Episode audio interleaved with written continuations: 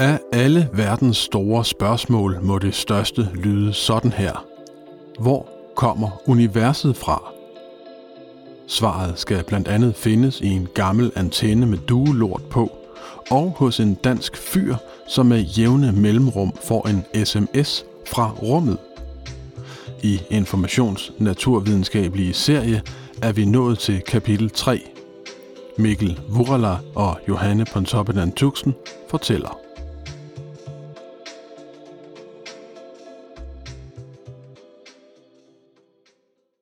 Det sker ret tit, at Johan Fynbo får en sms fra universet.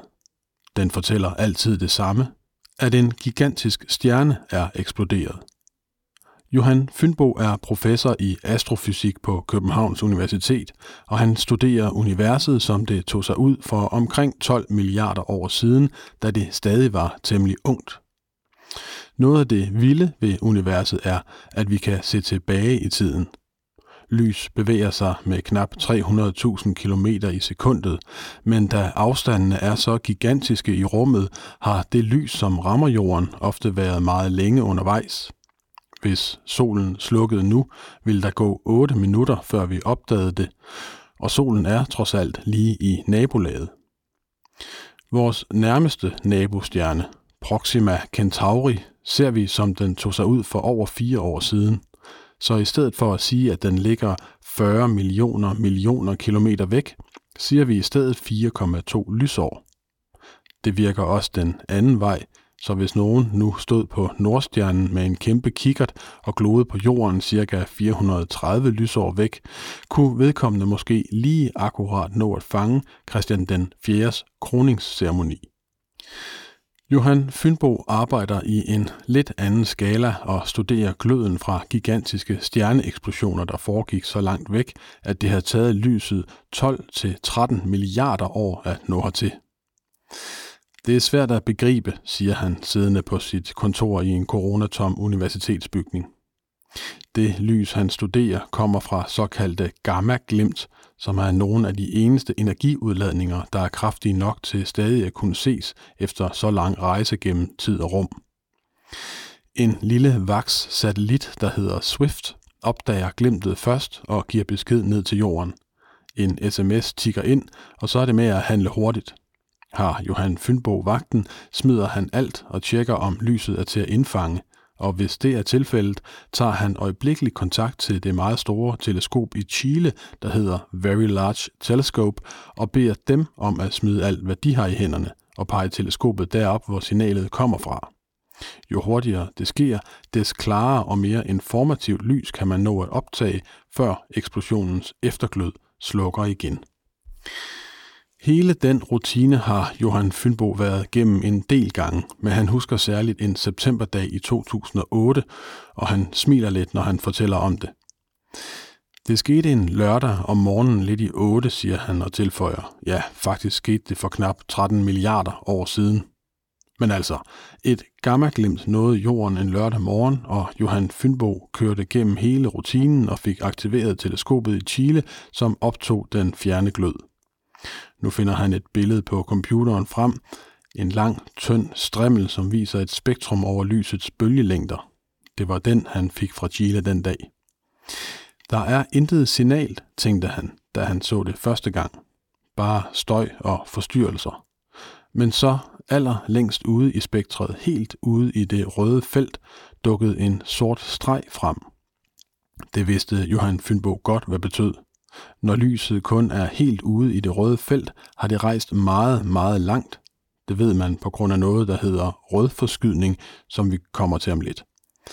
Straks sendte han billedet videre til sine forskningskolleger i gamma glimt verdenen I mailen skrev han, Her er det. Det er så smukt, at jeg næsten falder ned af stolen. Det viste sig at være det fjerneste og dermed ældste gamma glimt, man endnu havde opdaget. I 12,8 milliarder år havde det rejst og viste altså en tid, hvor alt endnu var ungt. Universet har en nærmest universel tiltrækningskraft på mennesket, og det har det nok altid haft. At forstå universet bliver af nogen betragtet som at læse i Guds store bog, som professor i astrofysik Anja C. Andersen formulerer det. Og skal man følge den analogi, har vi åbnet temmelig mange nye kapitler det seneste århundrede. For 100 år siden var forståelsen, at universet var evigt og stabilt og temmelig lokalt, for man troede, at vores galakse var universet. Et stort problem var, at man ikke kunne regne ud, hvor langt væk stjernerne må lå. På observatoriet ved Harvard i USA var en ualmindelig begavet kvinde ved navn Henrietta Swan Leavitt ansat som computer, altså som beregner i 1909. Hun fik til opgave at studere en bestemt type stjerner, som bliver kaldt Cepheide-variabler, og som er kendetegnet ved, at de varierer i lysstyrke på en regelmæssig måde. Levitt regnede ud, at der måtte være en sammenhæng mellem den måde, stjernen pulserede på, og hvor stærkt stjernen i virkeligheden lyste. Jo langsommere en puls, des stærkere et lys. Hvis en langsomt pulserende stjerne så svag ud her fra jorden, måtte den befinde sig langt væk. Ved at regne på, hvor meget lys der gik tabt, kunne man bestemme afstanden, og det ændrede alt.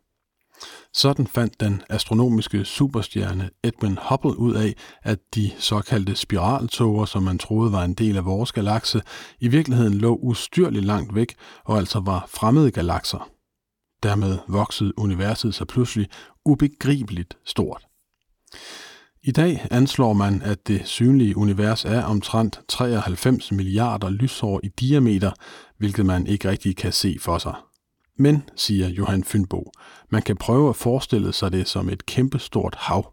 Og i dette hav ligger 2.000 milliarder galakser, hver bestående af milliarder af stjerner, spredt ud med forbløffende regelmæssighed, sådan at universet på den store skala ser helt ens ud, uanset hvor vi jordvæsener peger vores teleskoper hen. Tilbage i 1920'erne noterede Hubble sig noget andet vildt. Alle galakserne på nær en enkelt var på vej væk fra os. Det kunne han se på grund af den såkaldte rødforskydning, som gør, at lysets bølger bliver strakt ud og altså bliver mere røde, hvis de kommer fra et objekt på vej væk. Det er det samme, der sker, når ambulancens sirene ændrer lyd, når den passerer dig og kører bort. Der er det bare lyden, der bliver strakt ud. Enkelte teoretikere havde forinden forudset noget lignende, men det var stadig revolutionerende, da Hubble i 1929 observerede, at jo fjernere galakserne var, jo mere fart havde de på. Konklusionen var klar. Universet udvidede sig.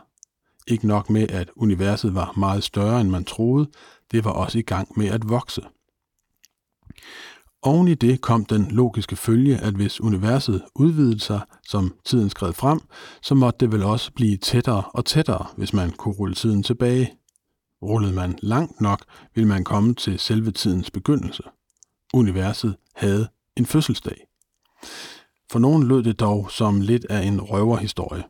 En astrofysiker ved navn Fred Hoyle købte den for eksempel ikke og kaldte hånligt ideen om en begyndelse for Big Bang – Underligt nok endte den betegnelse sidenhen som navnet for den mest udbredte samling af forklaringer på netop universets begyndelse.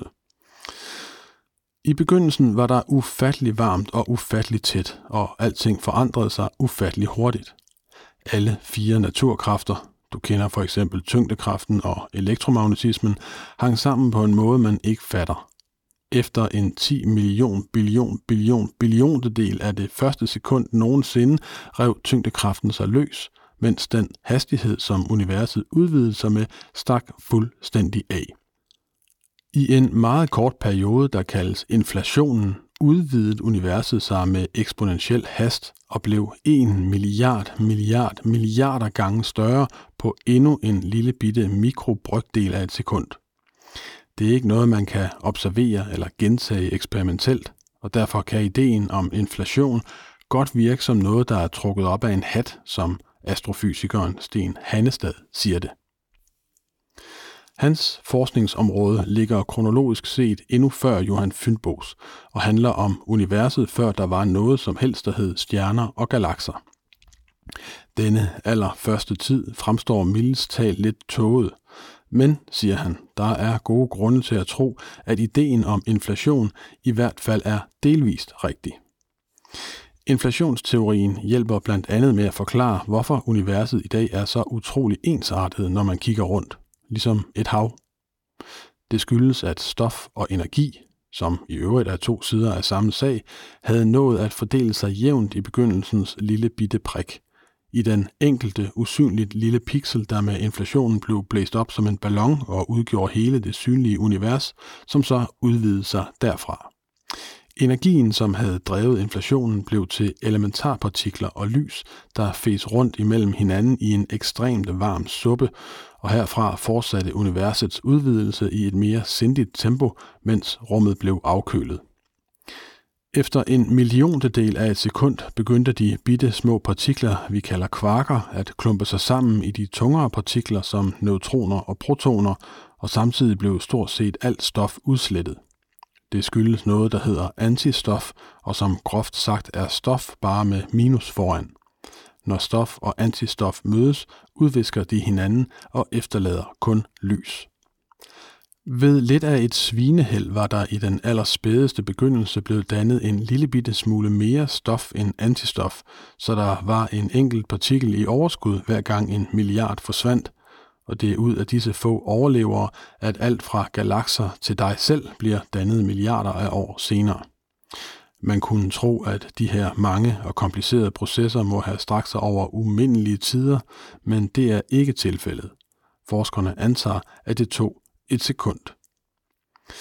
I løbet af de næste par minutter smeltede de overlevende tunge partikler sammen til atomkerner. 90% brint, knap 10% helium og så en lille smule lithium, og så var det tid til at puste ud. De næste mange hundredtusinde år udvidede universet sig stille og roligt, helt tåget og uigennemsigtigt, da lyset i den periode hele tiden blev stoppet af elektroner, som på grund af den høje temperatur stadig drønede frit rundt. Lige indtil en dag, hvor det blev tilstrækkeligt køligt til, at der skete noget nyt. Efter omtrent 380.000 år blev elektronerne knyttet til atomkernerne, og det betød, at universet nu blev gennemsigtigt, og lyset fra det glødende univers strømmede frit ud overalt. Det lys kan vi måle resterne af i dag, og det skyldes, at to markere i 1960'erne havde et farligt bøvl med en antenne. Uanset hvad de gjorde, ville støjen ikke forsvinde. Fysikerne Arno Penzias og Robert Wilson havde nærmest prøvet alt, men hvad end de stillede op, kom der fortsat en uforklarlig støj ud af den mikrobølgeantenne, de havde bygget for teleselskabet AT&T for at finde nye måder at kommunikere på. Støjen var der uanset hvor de pegede antennen hen. De fejlsøgte og rettede igen og igen, men intet virkede. Da de endelig opdagede, at nogle duer havde bygget rede og skidt i antenneskålen, troede de, den var hjemme, så de skurede og skrubbede det hele rent og tjekkede så signalet igen. Det var der stadig. Uforvarende havde de opdaget det, som teoretikerne havde forudsagt, men som de to ikke anede at hvis den dengang så omdiskuterede Big Bang-teori skulle holde vand, så måtte der være noget stråling tilbage fra den gang lyset blev sat fri, og universet blev gennemsigtigt og det var denne stråling, som de to gutter havde fundet. Dengang strålingen blev udsendt, var det blandt andet i form af lys, men siden er universet blevet strakt tusind gange ud, og det vil sige, at lysets bølger er blevet strakt så lange, at de ikke længere er lysbølger, men mikrobølger. Faktisk kan du se strålingen selv, hvis du har adgang til et gammeldags billedrørsfjernsyn. For en lille del af den sne, der flimrer rundt på skærmen, når apparatet står indstillet mellem kanalerne, er mikrobølgestøj fra universets fødsel. Med opdagelsen af strålingen gik Big Bang-teorien fra at være noget rent spekulativt og teoretisk til noget observerbart, og det blev gennembruddet for Big Bang som forklaringsmodel. Når man måler på den udsendte stråling, er den ens, uanset hvor man kigger hen. Glat som et perfekt lag smør. Kigger man rigtig godt, finder man dog bitte små krusninger, der er så små, at de kun adskiller sig med 100.000 dele fra omgivelserne, men de har sandsynligvis en kæmpe betydning. Ved disse krusninger var universet lidt tættere og kunne derfor gennem tyngdekraften begynde at tiltrække omgivelserne og dermed samle grundlaget for galakserne. De første strukturer blev dannet af noget, der hedder mørkt stof, og som vi stadig ikke helt ved, hvad er. Siden samlede skyer af helium og brint, der på grund af tyngdekraften faldt sammen til stjerner med tunge kerner, hvor der under enormt tryk og varme blev dannet nye grundstoffer. Når stjernerne eksploderede, spydede de de nye grundstoffer ud i det tomme rum, hvor det blev indfanget i nye stjerner, som dannede flere grundstoffer og spyttede dem ud og så fremdeles. Det er disse meget tidlige stjerners dødsøjeblikke, som Johan Fynbo kigger på. At han overhovedet kan det, skyldes, at en sky af gas 9 milliarder år efter Big Bang samlede sig til en ret almindelig stjerne i den ret almindelige galakse Mælkevejen, i den ret almindelige superhob af galakser kaldet Virgo, og at en planet blev dannet af stjernens byggeaffald. Den stjerne kalder vi solen, og den planet kalder vi jorden, og her står Johan Fynbo altså og glor tilbage i tiden. Konkret handler hans arbejde om at analysere, hvilke grundstoffer der var til stede i det tidlige univers. Det kan man se på lyset. Men for Johan Fynbo er motivationen både dybere og bredere. Det handler om at forstå den store historie, siger han. Hvor er vi henne, og hvad er det for noget det hele? Det er nogle af de spørgsmål, vi skal se lidt nærmere på i næste afsnit, hvor turen går hjem til vores eget solsystem. Her skal vi blandt andet kigge efter uddødt liv på Mars og dukke os for asteroider, der kan udrydde os.